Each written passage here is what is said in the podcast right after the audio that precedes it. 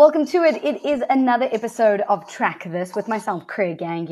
And um, I think things are heating up in terms of Formula One. And I specifically say that when it comes to the Red Bull camp. But we're going to go into details about that during the show. On the show today, we have Avon Middleton, who is, of course, our car guru, who has just traveled the world to see new BMWs. And he's back with us on the show. Avon, how you doing? I'm doing great. Thank you for that uh, very energetic intro. Um, yeah, I'm, I'm glad to be back. It's good to be home. It's good to have you home. Whilst we have you for two seconds, how was it like driving the brand new BMWs? So, apart from extremely tiring, we drove uh, BMW XM, which is um, just quick news. It's BMW's first standalone M car since the 70s. So, it's not based on any other BMW. Um, and then I drove the BMW M2, beautiful, short, stout, very feisty little thing, and that was that was really good. We we had a manual, so we were very busy behind the wheel, and um, yeah, those will go to Top Gear magazine in one week's time. Oh, very exciting. All right. Now that we've given BMW enough of a plug, um, we're excited to see those cars in South Africa. And if you want to check out those articles, like Avon says, make sure you go to Top Gear Mag SA. All the details will be there. Um, and then Matthew's joining us in a couple of minutes. But first, I think, Avon, let's get into some of the news that's been going around and the fact that Lewis Hamilton, or at least one of the foundations that Lewis Hamilton supports, is going to be making some serious money after the the the comments that Piquet made and the the lawsuit that's come out of it. Now I know Avon that you wanted to chat about this one because it's actually really good that we're highlighting things like this and it is being brought to attention and the people that are guilty in the situation are getting fined. Yeah, I think it's important to highlight when there are consequences. I think so often in sport, racism happens all the time. It happens behind the scenes, it happens on the pitch, uh, it happens in the change rooms, etc., etc. It happens between fans and and sports people, and I think so often nothing happens. And so, in this case, and the reason that I think it's good that the story has come out, and I think it's good that there is a consequence for the Piquet uh, um, camp, if I could call it that. I think it highlights the fact that if we are serious about ending racism, and if Formula One is serious about ending racism, then we need to have consequences. And we can discuss whether, you know, call it a million dollars just under is is substantial enough, whether it's punishment enough. You know, that I think is a separate debate. But I think at the at the end of the day, it's certainly not pocket change and I, I hope that it sends a message that at least from a legal standpoint there are there are consequences. It's not something that we can, you know, just sweep under the bus and, yeah. and pretend it's fine. And if you know Formula One's big on ending racism, it's a strategic objective. It's a strategic uh, marketing message. Um, it's not just Lewis Hamilton that's you know fighting for equality and fighting for um, no racism in sport you know the, the, actual sport itself is also fighting for it and so i think yeah these are things we need to highlight and we need to talk about and um, uh, nelson piquet senior needs to needs to do what he needs to do and hopefully that's uh, helpful to the rest of the community and the future of, of sport and Formula One. You know what? And the fact that the money that is being or being given, which is 953,000 odd dollars. It's going to charity as well, which is even better. Yeah, I think what's good about that is it's not Lewis getting on his high horse and you know wanting some money for himself. You know what I mean? That's, yeah. It's mm, it's beyond that, and I think that's I think that's very good. All right, let's move away from that and let's move to Saudi Arabia. And Avon, I specifically wanted to ask you this question because I know that you will break it down into simple terms for us there have been so many penalties going around. We saw it with Esteban Ocon in um, the first race, and now we saw it with Alonso in the second race. Can you break down the penalties that Alonso got? Obviously, the first one was a blatant. He wasn't in his his um, his box on the grid. Yeah. So for whatever reason, in 2023, the FIA is coming down hard on slightly misplacing your car in the grid slot and I think I don't think it'll happen uh, uh, again because uh, you know in two races it's happened twice, and you know if you look at particularly in Alonso's case, you you could see he's out of grid position, but mm. I've been watching Formula One a long time. You know, people position their cars differently like that quite a quite a few times. But clearly, clearly the rules are, are being enforced, and um, the FIA is taking this quite strictly. So yeah, so the penalty was imposed because he wasn't in his grid slot, and they imposed a five second penalty. Okay, so that was the first order of business. Of course, Alonso then came into the pits to make his pit stop, and the FIA initially deemed it that the guy started working on the car before five seconds was up, specifically because the jack man had his jack on the bodywork of the car. And so they decided, let's do it again, just like they did in the first race. so they decided to impose this time a 10 second penalty on Alonso, which, because of the late stage of the race, would be imposed on his final race time, which is why at the end of the day, uh, well, actually, I shouldn't say at the end of the day, which is why when the race finished, uh, soon after George Russell was celebrating the podium. Mm. Okay, so then it gets even more interesting. I think it was, I don't know, three or four hours later, Surprise! changing their mind. So essentially, what happened is the Aston Martin team appealed the call and they were successful. So they basically said a jack touching the bodywork of a car doesn't constitute us doing work on the car, which I personally think is rubbish. But the FIA didn't. And the FIA said, oops, sorry, we made a mistake. You can have your third place podium back. So that's kind of that's kind of what happened in a, in a nutshell. I personally think, you know, a rule must be very clear. Uh, if you say we can't work on the car, maybe just add in that that means you're not allowed to touch the car because this is but Formula One. You know, I understood. Every team, will, every team will come up with some sort of a loophole if it's not clear enough. And I agree with you. Had it not been for this race, and had, had we not had to actually look into the rules, um, I would have said what it means is you can't touch the car. You just got to wait for five seconds before anything happens. Because in my mind, you always see the guys come out with the air blowers and the cooling systems just to stand there, just to cool the car a little bit whilst it's standing, you know, in the pits.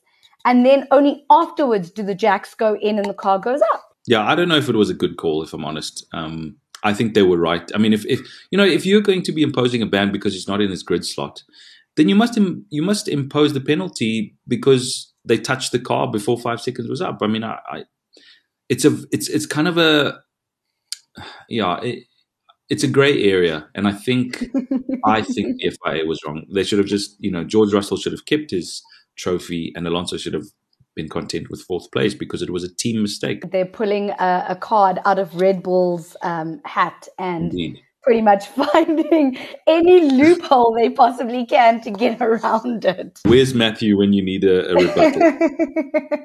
I agree he'll, with you. He'll definitely come in with, with a little bit of a rebuttal there. And uh, speaking about Matthew and Red Bull, uh, he's on the line with us. Now, Matthew is an automotive uh, content creator and an all around nice guy. We've got to talk about what's happening now in Red Bull because – Obviously, I'm really excited. That car is super quick. We're talking a couple of seconds faster in terms of race pace. No one is going to be able to catch them besides themselves. Now, what happens with Red Bull? Where do they start pushing their focus? Are we still pushing our focus on Max? Or are we moving to Checo? I I don't see this. This has come up a lot in topic, especially between the Red Bulls and how last race came in yes, Max, look, the, the, thing is, people have to realize that the car was built around Max, and Checo seems to be the first person in about three or four years to actually find good form other than Daniel in that car. So he's kind of slotted in where Daniel was, when he did his magnificent uh, pool dive in Monaco. And Max felt very, very threatened. And thereafter, you know, the heat started. So I think Sergio does have a lot what it takes. And I think Sergio's now at the place where he has the ability in the car. I think it's just up to the team because, you know, Max has gone two for two. He wants, you know, the triple title, but then you've got Sergio. You know, Sergio is one of the best pairings. Do they let Sergio fight and make it a healthy relationship to say, okay, he can, um, so can Max, and they can go head to head with it being healthy, or it can be destructive. And I think where they're at now, they can see that they have a lot of dominance over the other teams. So I think Sergio definitely can take the fight. He also has a lot to prove. Contract's up for renewal. There's no word of it being extended yet. So there's that. So I think in terms of a driver of Sergio's age, he's got all the muscle and skill and expertise to kind of take it to max with the right car. And I think they should give it a fair fight. And I think they will allow it. It's just if Max can't deal with it, then I think there'll be some tension. But I think now the next couple of races we'll have to see if he can prove that he's a worthy contender. But he is starting to show it. So there's two two two words, and you said it twice, which is why I'm saying two. Um, that I picked up out of that sentence, and it was the word healthy. Where yeah. in the history was there a healthy battle between teammates, guys? no, look, healthy is it. Look, healthy is probably the more neutral word. I think for the first time, Max is starting to see that he's getting a lot of uh, dominance in, in, in his title contention. So for that, I think is a surprise for everyone. I don't know the internals um, and how things happen for Red Bull. So uh, whether they play it out to be a, you know, a, a Nico and Lewis, does Checo then go into the guns blazing sunset and say, fine, I want to be the Nico Rosberg, win my title and retire because he is at that age? Or mm. do hmm. they let it be healthy? Because at the same time, like I said, Sergio's contract is at stake and he wants to be an F1. So he either goes out guns blazing or he bows out to be P2. If he does, well, if he's out of contract, then who else is going to want to swoop him up as a development driver for a new team or for an existing team? Um, so it, again, understanding Red Bull like they do, I, I do want to play devil's advocate, but depending on how things are going now, there's some tensions on the rise, and we just have to wait and see. Either Max has matured like he has with Hamilton, and, and things no, play nicely. He he has he has he's matured a bit. You have to admit it. He's not as hot headed, but he does have a weird style where he likes to force the car into an, an understeer, even though it looks like he's crashing into someone. But again, it, it's a it's a new thing. They've got a winning formula of a car, and they know this. So the fights between themselves. So if Max mm. is going to be that person, then it's going to be Nico and Lewis all over again, or it will be a, a, healthy fight where they can, you know, do things. I mean, look, there's some tears um, in, in, the crack of the wall where you know Sergio was asked to do a negative lap um, as compared to Max. And then there was a back and forth. So that radio exchange was very awkward to see, even if you are a fan like me of Red Bull. So whether they iron out their issues, I don't mm. know. Um, but either way, I think it's good because um, personally, as a fan of, of of the sport and as Red Bull as well, I just personally would like to see someone challenge Max because Max has obviously asserted his dominance, and finally, someone's been able to take a sword to his neck to say, "Hey, listen, I've also got a lot to play for. And I just point out that that someone um, only could do that because Max got a penalty. Well, because Max had a had a had a, a, failure in qualifying. That's all I'm saying. We, yeah, you know, I, I, just I, think we, we can't say Perez, you're amazing. You know, you taken the fight yeah. to Max because actually it's too early.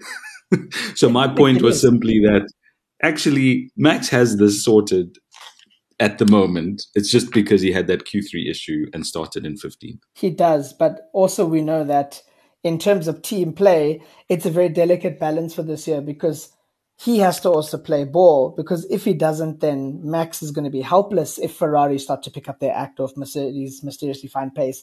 Then there's the wild card of Aston Martin.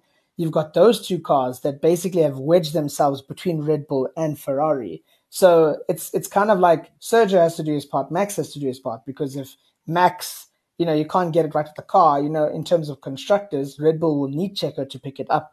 So as much as I'd like to say it's all fairy tales, I think there's going to be first blood uh, after the street circuits. Um, so after Australia, um, I think that someone is going to draw blood and someone's going to say, okay, cool, this is my position in the team and this is where I stand. And if Perez can't match Max, or if Max can't match Perez, or whatever, it's going to come down to someone disobeying team orders and someone doing what they need to do. And I feel like I'm not going to predict it, but I kind of feel like at some point in this year, we'll have a Nico and Lewis colliding and taking each other both out mm-hmm. just because someone is going to say, I am better and I want to prove a point, and they mm-hmm. wouldn't care mm-hmm. about team dynamics. So I look, as much as I am ethos in Red Bull, I feel like there might be a little bit of, uh, you know, wheel touching very, very soon. Do you think that this year we are only going to see excitement because there's going to be a battle between the Red Bulls? um, no, I don't. what I can say is I'd love it to happen. I really would. And this is why I'm saying if, if Checo could just become incredibly selfish, you know, and incredibly bullish in that team, even in, you know, even if he does qualify second, you know, to be really feisty into that first corner, to try to have a different strategy that allows him to get the jump on Max in the beginning, as Alonso did.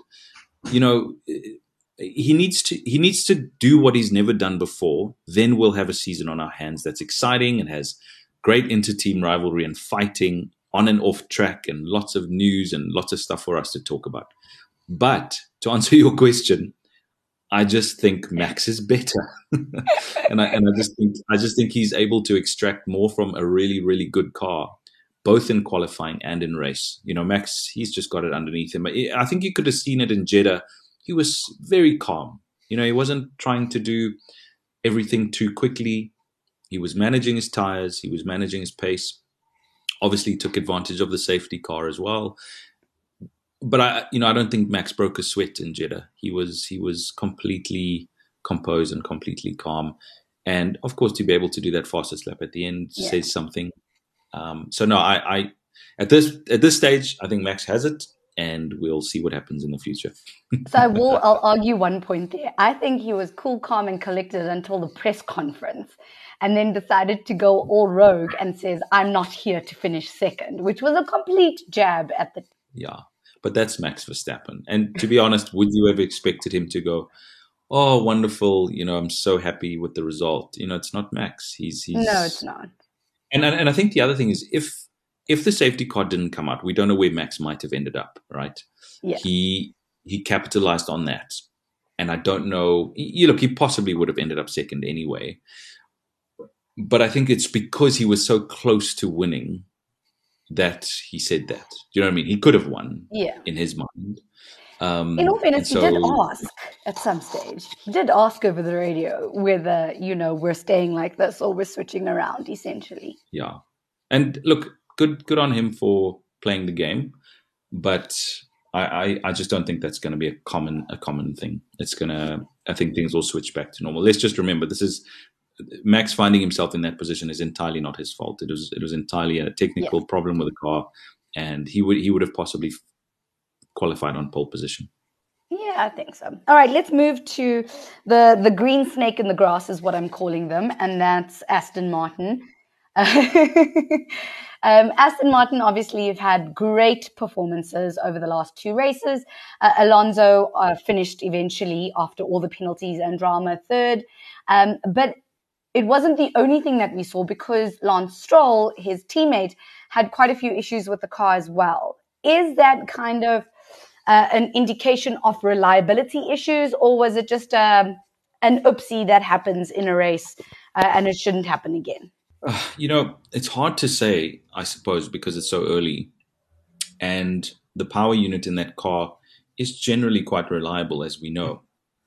So, you, you know, I don't, I don't know. What I guess what we have learned in the past is that any car that is really sort of at the edge of performance, Pushing. yeah, you know, re- reliability is going to find its way in because you have to manage the extremes of performance with, of course, the the the reliability factor, and that's that seems to be what you know. I think I think in recent times, Mercedes sort of winning era was really that they won because they were so so reliable in addition to being good.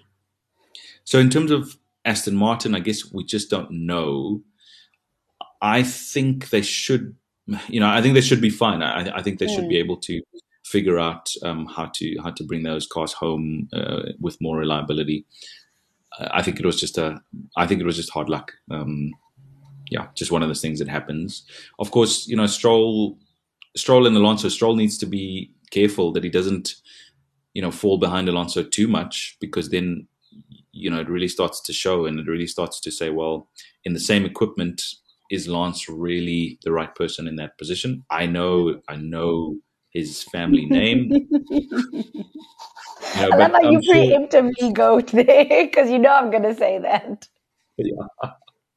I know, I know. It's just you know, you don't want you don't want this two-time world champion old bully coming to show you up so badly that people go, "Oh wow, you know, maybe Lance just doesn't have it." You know, as we, you know, you know, people have made so many excuses for Lance. He's he's, and I think he's I think he's pretty handy behind the wheel, but you know, he's gotten the dig about dad's kid. He's gotten the dig yeah. about he doesn't deserve the seat. But I think he does deserve the seat, if I'm honest and I think he drives pretty well. But now that he's in some handy equipment, you have to wonder. You know, I mean, Alonso's good, but he, you know, you shouldn't have that. There shouldn't be too much of a gap between your teammate and yourself. So we'll we'll have to just see how that plays out. Let's also give him a, a, bit of time. I mean, he's just coming back from his injuries.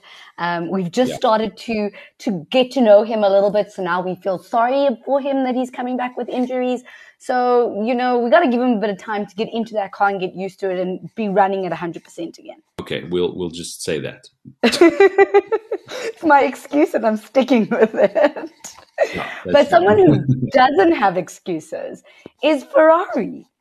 We talk about reliability, we talk about a car performing. Both Ferraris decided to take penalties in Saudi Arabia uh, to change components within the car, and it didn't help at all in the slightest. There was no help by changing anything. Ferrari have had a really tough start to the season, haven't they? Um, they they just you know in in Jeddah, Ferrari were the big losers. Mercedes were the big winners in in terms of the kind of best of the rest scenario. Mm. Everyone behind Fernando, and I don't you know I, I just don't know. You, you know I think Leclerc should have been in front of Hamilton but for a, a, slight error in communication between his engineer and himself during that safety car pit window, mm-hmm. where you have to say, you know, Lance uh, Leclerc was complaining that uh, Xavi hadn't told him in time, but at the same time, I'm just going, yeah, but you're also dawdling, you know, like, do, do, you know what I mean? It, it's there's never a good time to have such a big gap between yourself and the car in front of you. No. Um, so yeah, I don't know. So I think that was that was one of the issues, and I think Ferrari, as we say so often, need to work on comms and communication between you know, strategists, engineers, and drivers. And then I guess just they just didn't come to the races either. At no point did that car show incredible pace. I thought Leclerc, once he popped on those softs, would be flying, but he he really wasn't. Um, and so I think the call was made to just kind of say, guys, bring the cars home. Let's take sixth and seventh and lick our wounds and go to Australia hoping for a better result. Yeah, they, they just never quite showed pace and anything special, Carlos included. You know what? I know that everyone is talking about these are the first two races of the season. We've still got, what's it, 23 to go, or whatever the case may be, is uh, there's still time. There's still changes that are going to happen. There's still upgrades that are going to happen. I just don't see Ferrari bringing it. I don't see Ferrari bringing it, and I don't see the Mercs bringing it. I feel like this season is literally going to be between Aston Martin and and Red Bull. And to be honest, I don't think that Aston Martin is going to bring the fight to Red Bull as much either. So I half agree with you. I certainly agree that Red Bull is in a in a totally different race league. Uh, they they're they're just entirely, you know, they're just dominant, unmatched. So really, the fight is between the two of them, uh, as in Checo and Verstappen, as we've chatted about. But I I do you know my problem with Ferrari is maybe they're just being mum on what they're doing because clearly they've arrived and we've done two races and that car is not up to speed. It's it's you know last year Ferrari was neck and neck with Red Bull and perhaps as the season dragged on, their performance waned and Red Bulls improved. Whereas now they're really on the back foot, they're really slow. And I think the worry or the concern is they're not saying why. They're not sort of saying, you know, we, we know what's wrong with our car. We're, we're bringing updates in XYZ races. There's, there's not much from a communication perspective mm. that's going on. So I don't know what's happening. Whereas on the Mercedes front, they've been quite sort of you know, tail between their legs, it, yeah. honest to say, you know what, our car's an absolute shambles and it's even taken us by surprise. Mm. And so we're doing something about it. And what we're doing is we're completely changing the car and completely changing the aerodynamic concept. And, you know, the, we know that Mercedes can do it. Not to say they'll take the fight to Red Bull, but they certainly can improve that car quite quickly. So I'm, I'm, I'm buoyed by that. And my hope is that really the, the fight behind the Red Bulls is Aston Martin and Mercedes. I think that'll be really exciting. With Ferrari, I just don't know. And that's a worry. You were way too optimistic for me. I'm like, mm-mm, mm-mm. I'm over it. It's yeah. done. You know, it's a repeat of last year. Do you know the other question, of course, is whether, as you know, Formula One is all about development. And we know that Mercedes can develop quickly. We know that because we've seen it in the past. We know that Red Bull can develop quickly. We don't know if Aston Martin is geared up to develop that car, you know, eh, throughout the year in, in a way a that would keep them competitive. Do you know what I mean? They are competitive now, great, but I can assure you that in four or five races' time, other teams would have improved. Another team that we need to not forget is Alpine. You know, Alpine showed incredible pace during winter testing. And even in Bahrain, they had a really good race. Of course, there were issues with penalties being served, but they really are. I think that car is pretty good. I think they just haven't quite sort of dialed it in. And, and maybe with Australia, with a change of conditions, a change of temperatures, a change of track surface, I, eh, you know, a change of altitude, I think they might have something there as well. So what I'm saying is Aston Martin, I don't think they are in this no man's land by themselves themselves. Yes, and I don't really think that Alpine can. I don't know. I just don't have it in me. I don't have that feeling that they're going to bring it. Matt, what do you think? Look, I think they've got some time to find their feet, especially with Pierre Gasly and Ocon. I think Ocon's got a lot to prove because he could lose his seat, but. I don't know. The past two races, it doesn't really tell me much, but I feel like they just haven't got right with that car. Yes, they've got significant upgrade to it from last year, but I there's a big question mark for me. Like, yes, they're a good midfield team, but I don't know if Pierre is up to speed with it and he's with the team. I know it's a good pairing, but I, at the moment, there's just a big question mark for me around them. Yes, they're performing okay, but I think with the likes of Alpha AlphaTauri giving them a run for their money sometimes, um, I think they've got bigger things to worry about in terms of just general flow and, and just the whole car coming together with the driver. You know what? I can see Avon's going to put this into his predictions for today, and then he's going to annihilate us in Australia. no, listen, I didn't say they're going to be on the podium. I definitely don't think that. So no.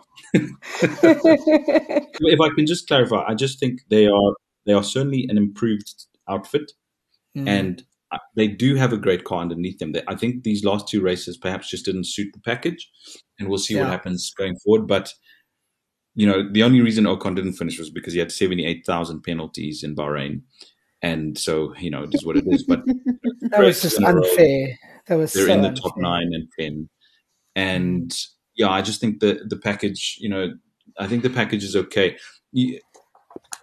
maybe they're not going to challenge Aston Martin. You know, maybe they're not going to be challenging for a podium. But I think certainly, given the woes that Ferrari and Mercedes have, they're right there. You know, uh, one of those cars has a has a problem, and they're and they're right there. So I, think they're better than the rest. Is essentially what I'm saying.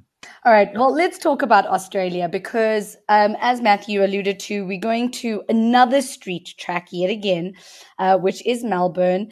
Um, it's always quite an interesting mm, track to be on because one, Lewis Hamilton loves this track. It works really well. Um, we like seeing newcomers like Oscar Piastri who are going home and technically Valtteri Bottas because he's marrying an Australian. Um, well, when he eventually proposes. Um, but it's, it's a really nice track to see and a really interesting track to see. But the question is now that we've discussed those top teams and who's kind of fighting for the second place, are we going to see anything interesting really happening in Australia, Avon? I think short answer is yes. Australia has never in my history dished out a boring race. There's always action on Australia, and I, and I think it's because it's you know it's old school. There's runoffs that take you straight into gravel. There are different patches of tar. There are nasty curbs, And uh, yeah, Australia is always absolutely exciting and I just can't wait. I, am I'm, I'm a big fan of, of Australia. Last year was, geez, it was fireworks. We had uh, we had DNFs, we had crashes, we had safety cars, and uh, you, you, know, speaking of which, Checo had a really good race last year, um, but that was because Max uh, had a DNF. So um, yeah, I, look, I'm looking forward to it difficult one to read just in terms of the current climate. Of course, I think Red Bull will be fine and Red Bull will be uh, sweeping through those corners quite happily. Hopefully, we see a really epic battle between the two Red Bulls. Leclerc had an amazing race there last year, of course, and uh, you know he just he needs the car to be able to do it. You know, I think if if if anything, my hope is teams that will make a significant sort of um, difference is going to be in the midfield and towards the, the, the back of the field. So I'm I'm I'm thinking we'll see a resurgent um, Haas team. I think they'll go well there. I think Alpine will go mm-hmm. well there. In terms of the big guns, you know, apart from Red Bull, yeah, I think Aston Martin will do well because they have a good package. But in terms of Mercedes, nothing's changed. In terms of Ferrari, nothing's changed as far as I've been able to ascertain. So I don't know, but what I what I'm really excited about is you know Melbourne can dish out some very close racing, and possibly a safety car or two. And then I've been looking at the weather. It looks like Saturday might have some rain, which could jumble things up in qualifying. You know that Red Bull car is amazing. We don't know how it performs uh, uh, in wet in setup. Wet. Yeah, and we don't know the same about all the other cars. So you know that could be that could be interesting. Separate uh, those wet race uh, kings from from everybody else. So that's what I'm looking forward to. I think we're going to have some exciting racing, and I think we're going to have some cars in the gravel, and uh, we'll probably have a crash or two, and that's always you know turns out uh, in interesting racing. So I can't wait for Australia. I have to say. Oh, and Red Bull's uh, Daniel Ricciardo will be making an appearance. I'm sure that makes you. yes, I am ecstatic. I've watched his video of him driving the Red Bulls through the fields in Australia like three times already. I'm very excited. Matthew, let's talk about the two home drivers. Well, one and a half home drivers, and that's Oscar mm. Piastri and Valtteri Bottas. Um, so the reason why I'm classifying Valtteri as an Australian is because he's now got the mullet which is obviously great. Um, oh, he's he honorary. Is, He's honorary, yes. He's dating uh, an Australian. And I feel like he's also just gotten that chilled out attitude this year, um, which is very typical of Australians. So let's talk about Oscar and um, Bottas. This is going to be a race for Oscar to really shine because, to be honest, we haven't seen him this season. Yeah, look, I mean, for Oscar, he is a born and bred Melburnian. So uh, he's got home crowd advantage. But Again, a little bit of an awkward one. I mean, McLaren, I don't know if you saw the headline, snatching up 13 staff from their rivals. Um, so McLaren just in a bit of controversy right now, but also at the same time, McLaren have taken a massive blow. So I think in yeah. terms of what's happening for them, they thought they were going to be up there with the Alpines. And now you've got someone who you never thought would be there, and that's the Williams outpacing them. So McLaren have fallen back quite badly. And then again, for a new driver like Piastri with lots to prove, it's not doing him so well. So we're yet to see that talent. He is driving very well. But I think with home ground advantage, it's a low down for a circuit. Um, and also, uh, with Albert Park being one of the only circuits, it's a dying circuit, literally, but it's going to be another track with four DRS zones. It might make cars with a higher top end a little bit better for overtaking. So like Red, Red Bull. Bull. Yeah, the Red Bulls could unleash their one second advantage. but if you skip away from the top three, which is the bad Bulls, the Ferraris, and the Astons, you've got teams in the midfield. So you've got Mercedes that will fight with the Alpine, which will fight with all the other teams. So I think in a low downforce circuit like this, McLaren might be able to pick up some much desperate points and PR that they need, especially considering where they are now. And then you've got Bottas as well. I think you know, he is an honorary um, Australian with his uh, his VB vest, and, and I've seen all the antics he's done, and and Tiffany as well. Tiffany Cromwell, also another athlete, but very very lovely woman from what we've seen on on uh, social, and she's changed him. But I think as well with Bottas, again, great driver, lots of talent, but um, from what I'm seeing, Zhou's always outperforming him. But again, he could be unleashed here. Um, the Alfa Romeo is a Ferrari powered car, so they could unleash some horsepower. but Bottas is a very good, consistent driver. I think he's happy at, at Alfa Romeo, but I'm yet to see him fight up um, and rub shoulders mm. with the Mercedes now because technically that Alfa Romeo should be up there with the W14, um, but it's just too far back. But then again, it could be down to development. It could be down to reliability. I know teams are a little bit scared of that. Some teams are having weird issues because we had last year with brand new car and brand new changes. Everybody was sort of hesitant and they said, well, we can maybe unlock it. And then this year, unleashing some of the horsepower and, and the aerodynamic changes, teams are starting to face reliability issues where McLaren mysteriously just losing a front end plate just randomly um, to other teams having prop shaft issues. So again, um, we'll be happy to see Bottas up there, but uh, I think Bottas's fight is with the Alpines and the Williams. I think if he can nudge his way there, he's also good on street circuits. And he manages tyres well. Him and his teammate Zhou as well, who loves Melbourne, by the way. He's a big bubble tea fan. Um, I think I think the Alfa Romeos might surprise everyone. you do know that bubble tea is not from Australia, right? I know, but if you go to Melbourne, every second shop has bubble tea. and Zhou, Zhou even tweeted, he's like, oh, can't wait to be back in Melbourne. Love all the bubble tea stores. Then he quote tweeted his tweet from 2022, and there he is, bucket hat and everything with bubble tea. I promise you, bubble tea is everywhere in Melbourne. If you've been, you know exactly what I'm talking about. okay, good. So I need to go to Australia because I'm a big bubble tea fan. yes, you will oh absolutely love it. All right, guys, we've spoken a lot today. Let's talk predictions. Um, Avon, I'm going to put you up first because I know there's an Alpine coming in here. uh, no, there's no Alpine coming in. Um, okay, I mean, I, am actually going to be fairly boring. So I think we're going to have a Red Bull 1 2, and that's Verstappen Checo in that order.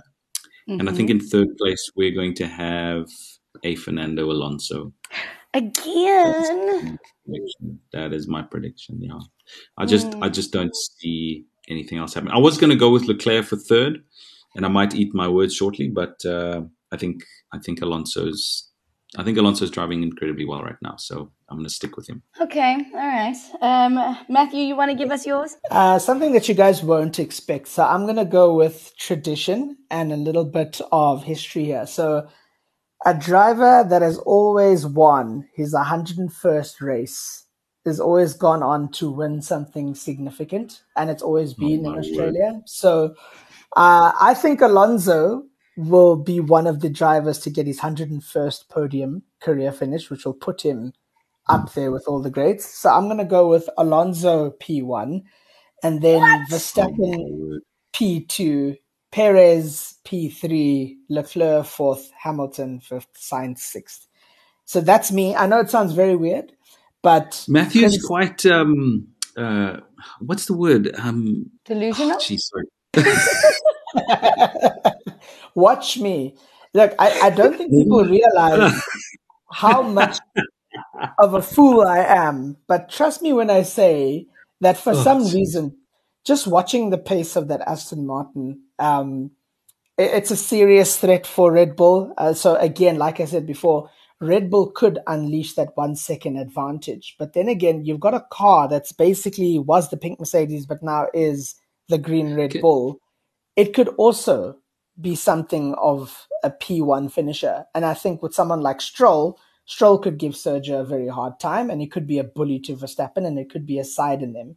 So can I just remind you that that car was 25 seconds behind Sergio in Jeddah? Just, yeah, I know. It's, it's just totally, you know. Look, can I just say, I hope you're right. I also think you're delusional, but I hope you're right because it will be fantastic for Formula One. It'll be great. Look, it will be, but also Ferrari have won 13 times here in Melbourne. So if Red Bull can beat that record, that would also be fantastic because according to data, Ferrari should win here. According to delusionists like me, Alonso should take P1.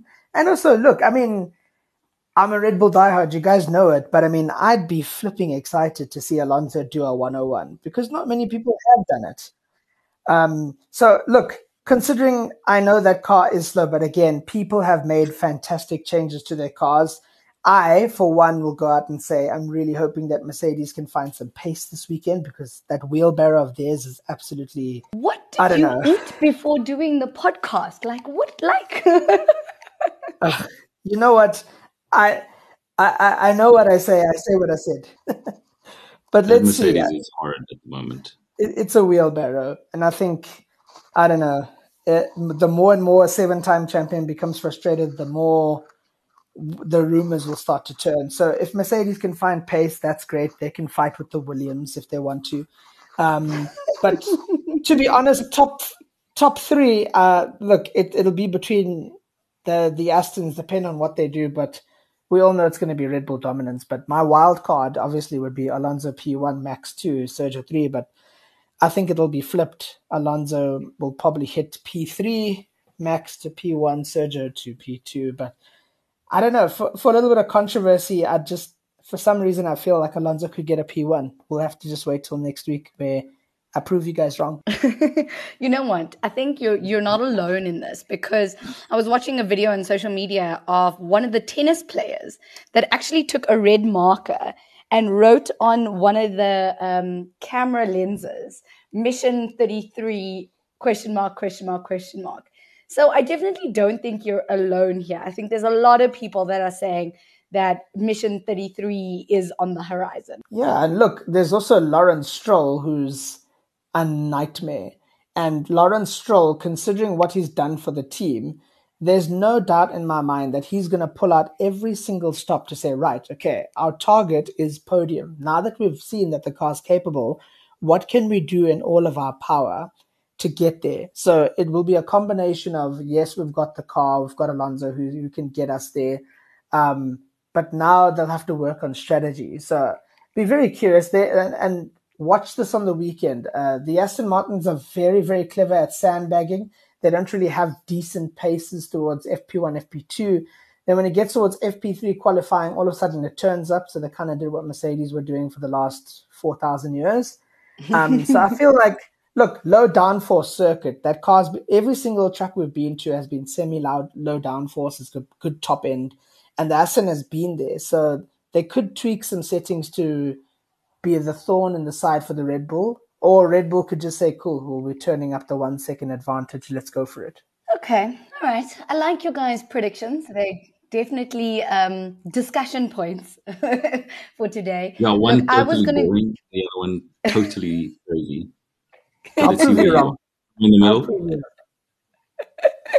Look, I was I was gonna go in the same direction as you, Avon. I'm not gonna lie. I was gonna say a Red Bull one two. Um, Max obviously is going to want to put um, Checo in his place, um, and if the two of them don't take each other out on the circuit, that is definitely going to be what's going to happen. Max one, Checo two.